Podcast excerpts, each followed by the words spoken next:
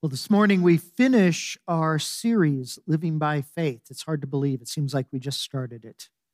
We're going to talk about the sacrifice of faith. Everyone makes sacrifices for something.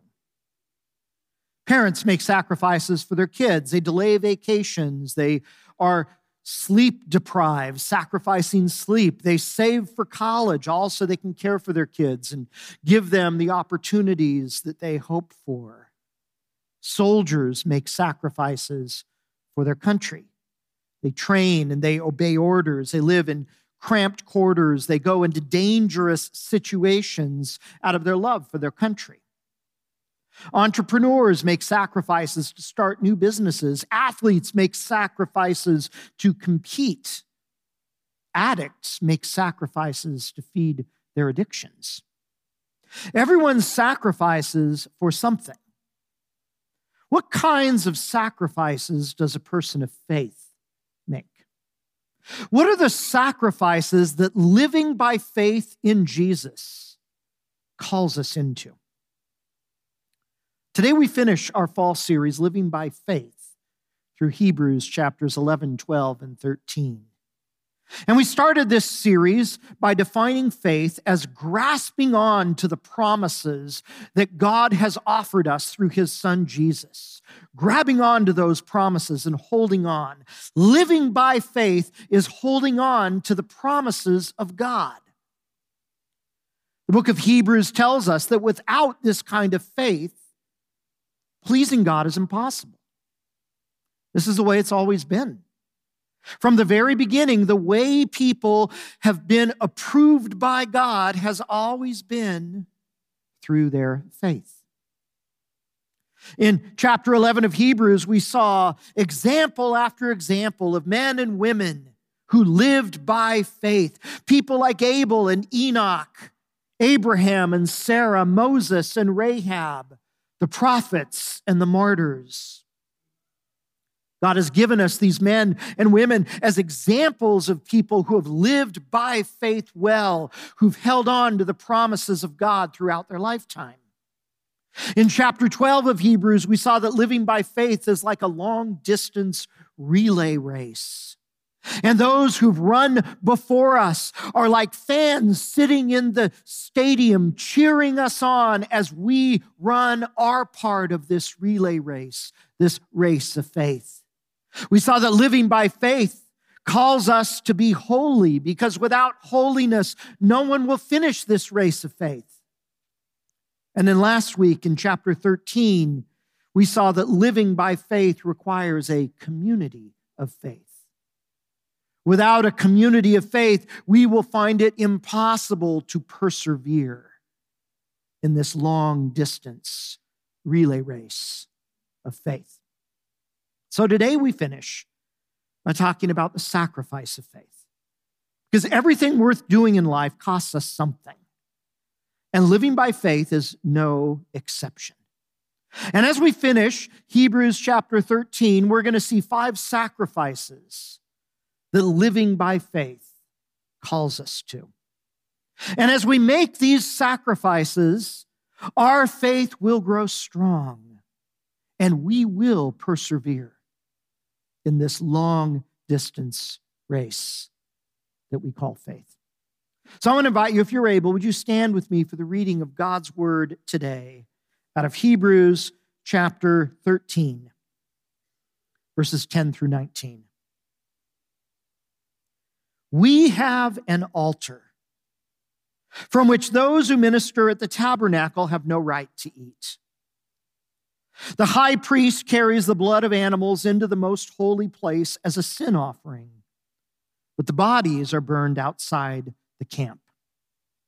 And so Jesus also suffered outside the city gate to make the people holy through his own blood. Let us then go to him outside the camp, bearing the disgrace he bore for here we do not have an enduring city, but we are looking for the city that is to come. Through Jesus, therefore, let us continually offer to God a sacrifice of praise. the fruit of lips that openly profess his name. And do not forget to do good and to share with others. For with such sacrifices, God is pleased. Have confidence in your leaders and submit to their authority, because they keep watch over you as those who must give an account. Do this so that their work will be a joy, not a burden, for that would be of no benefit to you.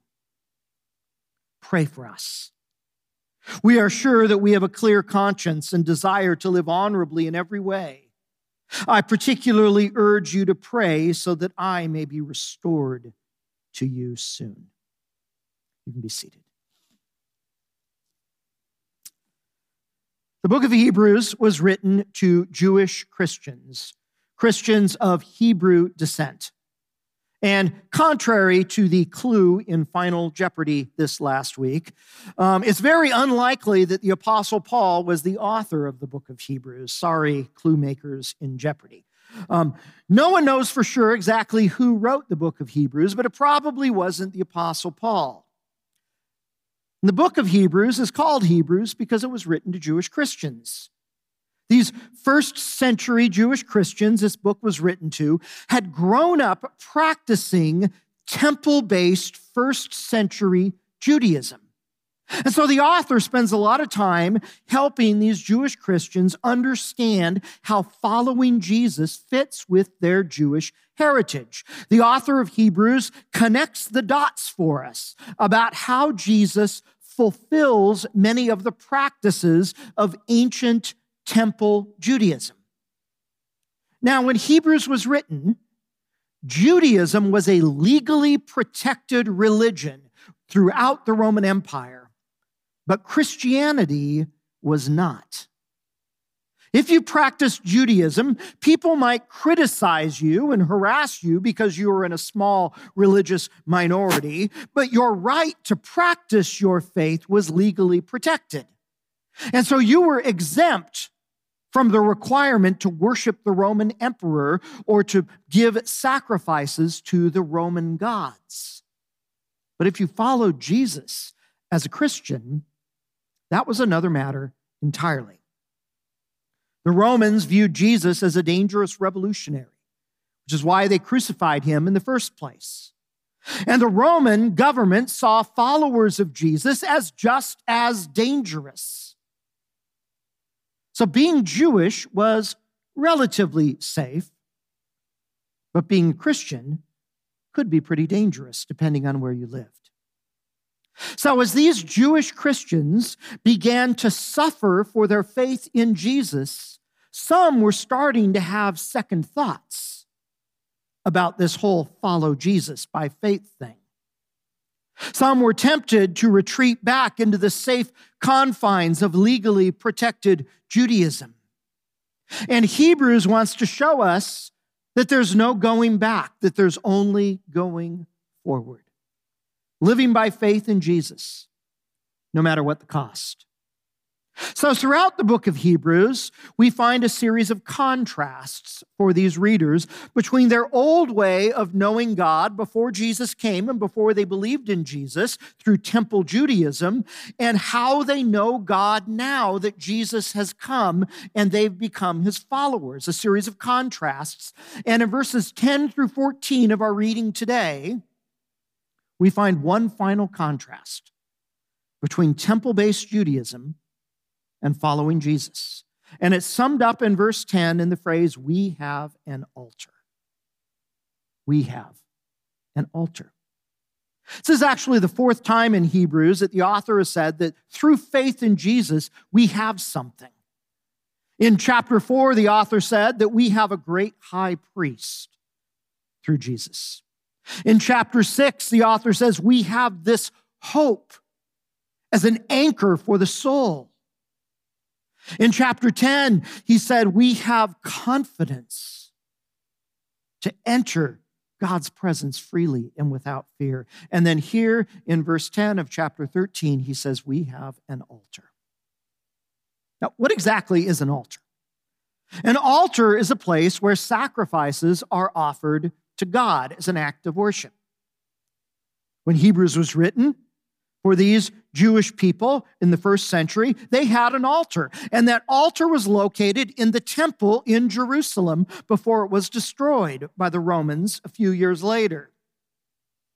Jewish worshippers would bring their sa- sacrifices to the temple, present them to the priests in the temple, and those sacrifices would be offered on the altar as an act of worship to God. An altar is a place where sacrifices are offered. Christians may not have a literal temple in a literal place, but we have an altar. And these verses present a contrast between the Jewish temple altar and the altar that Christians have through their faith. In the Old Covenant, before Jesus came, in ancient Judaism, on the annual Day of Atonement, each year the Jewish high priest would offer animal sacrifices on this altar for the forgiveness of the sins of the people. Now, on other days and with other sacrifices, a portion of the animal sacrifice would actually go to the priests, and they would cook up that portion of the animal and they would eat it as their meal. This is how priests were supported in the Old Testament, eating a portion of the sacrifices that were brought by worshipers. But there was an exception to this. And that exception was the sacrifice that was offered on the Day of Atonement each year for the sins of the people. That sacrifice was wholly offered to God, and then the remains of that animal were taken outside of the camp and burned. And so Hebrews 13 is telling us that this sin offering that was sacrificed on the Day of Atonement by the high priest each year was pointing to the final sacrifice of Jesus on the cross for our sins. Jesus suffered outside the city gate on a hill called Golgotha, which means the skull. That's where he was crucified. And just as the Day of Atonement sacrifice was burned outside of the camp. Jesus made atonement for all human sin on that hill outside the city of Jerusalem on the cross. We have an altar. And that altar is our faith in the crucified one, in Jesus. Just because we don't have a literal temple doesn't mean we don't have an altar. And just because Jesus was the final sacrifice for human sin, bringing an end to the entire temple sacrificial system of the Old Testament for Christians, that does not mean that we are exempt from bringing other offerings, other sacrifices to God as an act of worship. We have an altar, and we bring our sacrifices on the altar of our faith in Jesus. And so, verse 13 of our reading invites us to follow Jesus outside the camp, outside the city wall, bearing the same disgrace that Jesus bore when he offered himself as a sacrifice for our sins. Let us go to Jesus outside the camp to follow him as his disciples. For these Jewish Christians, staying inside the camp, staying within the city walls, meant remaining within the safe confines of legally protected Judaism. It meant turning away from Jesus' church, abandoning their community of faith, and returning to the safe confines. And although we today are, are not in the same kind of situation these Jewish Christians were in, for us, living by faith means leaving the confines of safety to follow Jesus. Going to Jesus, even if it means risking his shame and his suffering upon us. Just as Abraham went into the promised land looking for the city of God on his pilgrimage. When we persist in following Jesus, living by faith, we are looking for the kingdom of God, the city that is still yet to come. And this is the first sacrifice we make on the altar of faith. We release our reputation on the altar of faith. We release our reputation. It's only human for us to care about what other people think about us. After all, everyone wants to be liked and accepted by the people around them. I have a pastor friend who was just let go by his church a couple of weeks ago. And as we were talking on the phone and processing that experience, he said, I don't even want to be there anymore. But when they let me go, I thought, why don't you want me anymore? He said he felt like he was in middle school again, and the cool kids didn't want him sitting at their table because we all want to be liked and accepted. But living by faith asks if we're willing to sacrifice our reputation on the altar of faith. Are we willing to be disliked, misunderstood, maybe even maligned and slandered, sometimes by God's people, for following Jesus outside the safe confines of the camp? outside the city walls. A couple of years ago, Cindy and I were invited to dinner by a renowned, world renowned scientist who was a member of the church I was pastoring at that time. He took us to dinner at the Athenaeum, a private dining club at Caltech. This guy was a pioneer in the creation of electric vehicles. And as we ate dinner with him at a table, he pointed at another table where Albert Einstein used to eat when he was visiting professor at Caltech. And as we ate, he told us all about his faith in Jesus. He told us how hard it had been for him through the years being a scientist and yet living by faith in Jesus at a time when so many of his fellow scientists were atheists.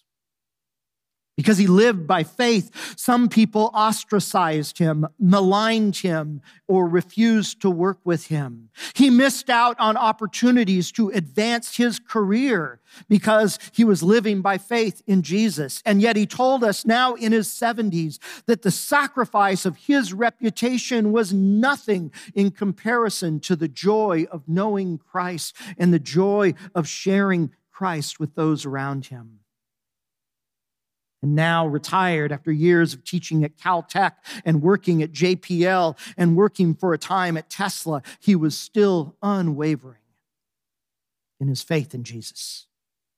Are you willing to release your reputation on the altar of your faith? Here's another sacrifice. We also offer our praise on the altar of faith. We offer our praise. The first part of verse 13 says, Through Jesus, let us continually offer to God a sacrifice of praise.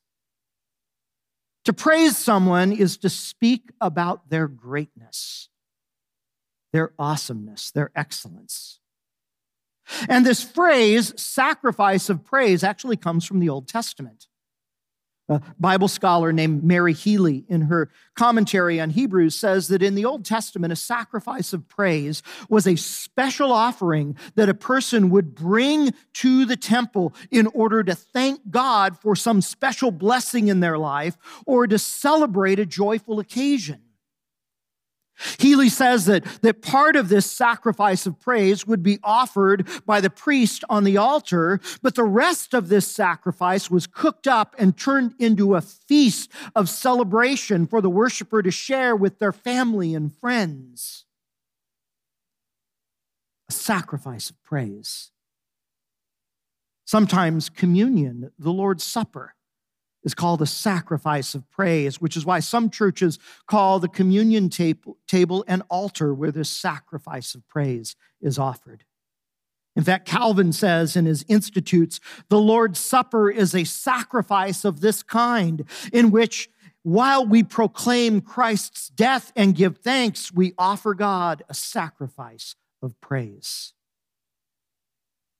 So even though we don't have a literal temple, Living by faith calls us to continually offer our praises on the altar of our faith.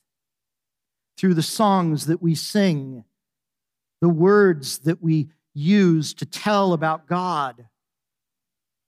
Living by faith is a continual offering of praise to God, and unceasing sacrifice of praise when we're alone and when we're with people, when we're worshiping with each other at church and when we're working on the jobs, when we're caring from our families and when we're with our friends. In fact, Thanksgiving this next week is a great opportunity for us to offer a sacrifice of praise.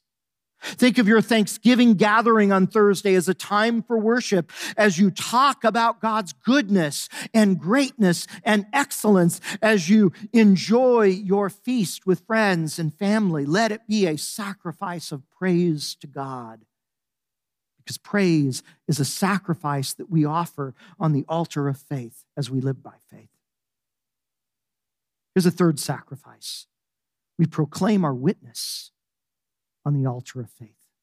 We proclaim our witness. The second half of verse 15 says, the fruit of lips that openly profess Christ's name. You know, throughout Hebrews, there's an emphasis on publicly, openly professing the name of Jesus. Because some of these Jewish Christians were tempted to hide their association with the name of Jesus.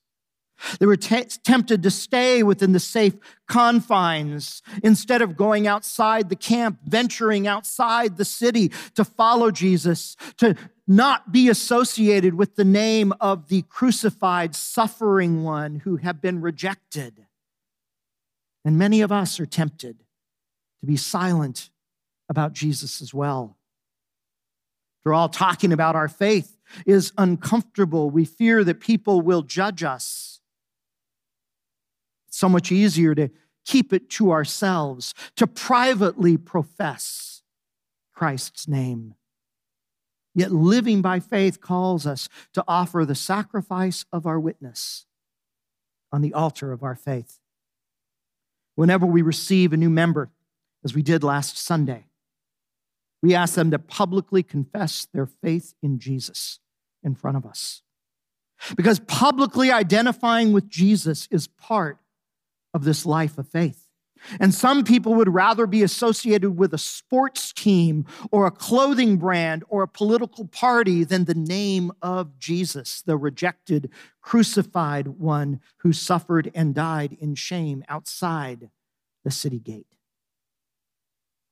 But if we want to live by faith, we offer our witness on the altar of faith. Here's a fourth sacrifice we render our service on the altar of our faith. We render our service. In verse 16, Hebrews urges us to not forget to do good. And the word he uses to describe doing things that benefit other people. That's what doing good is doing things that benefit other people. And to share with others, to, to give of what we have, to share our resources in order to enhance the lives of other people. What we do for others and what we share with other people is a sacrifice offered to God on the altar of our faith. The service we render is a sacrifice. Maybe you've heard of the author Henri Nouwen. Henri built his career as a respected Ivy League professor. For over 20 years, Nouwen taught first at Yale University and then at Harvard University, two of the top universities in the nation.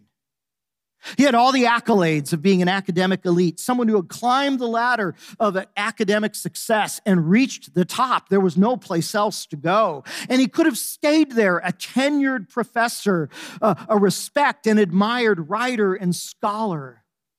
But after 20 years in the academy, Henri shocked everybody when he resigned from his post at Harvard in order to become a chaplain at a little community in Toronto, Canada called L'Arche. L'Arche is a communal living ministry for developmentally disabled people. Henri went from teaching the best and brightest college students in the nation to changing diapers and working with people who couldn't speak but Henri saw his service at L'Arche as an offering to God on the altar of his faith. And ironically, as he stepped down from that ladder, God elevated Henri to become what Christianity today called one of the most influential Christian authors of the 20th century.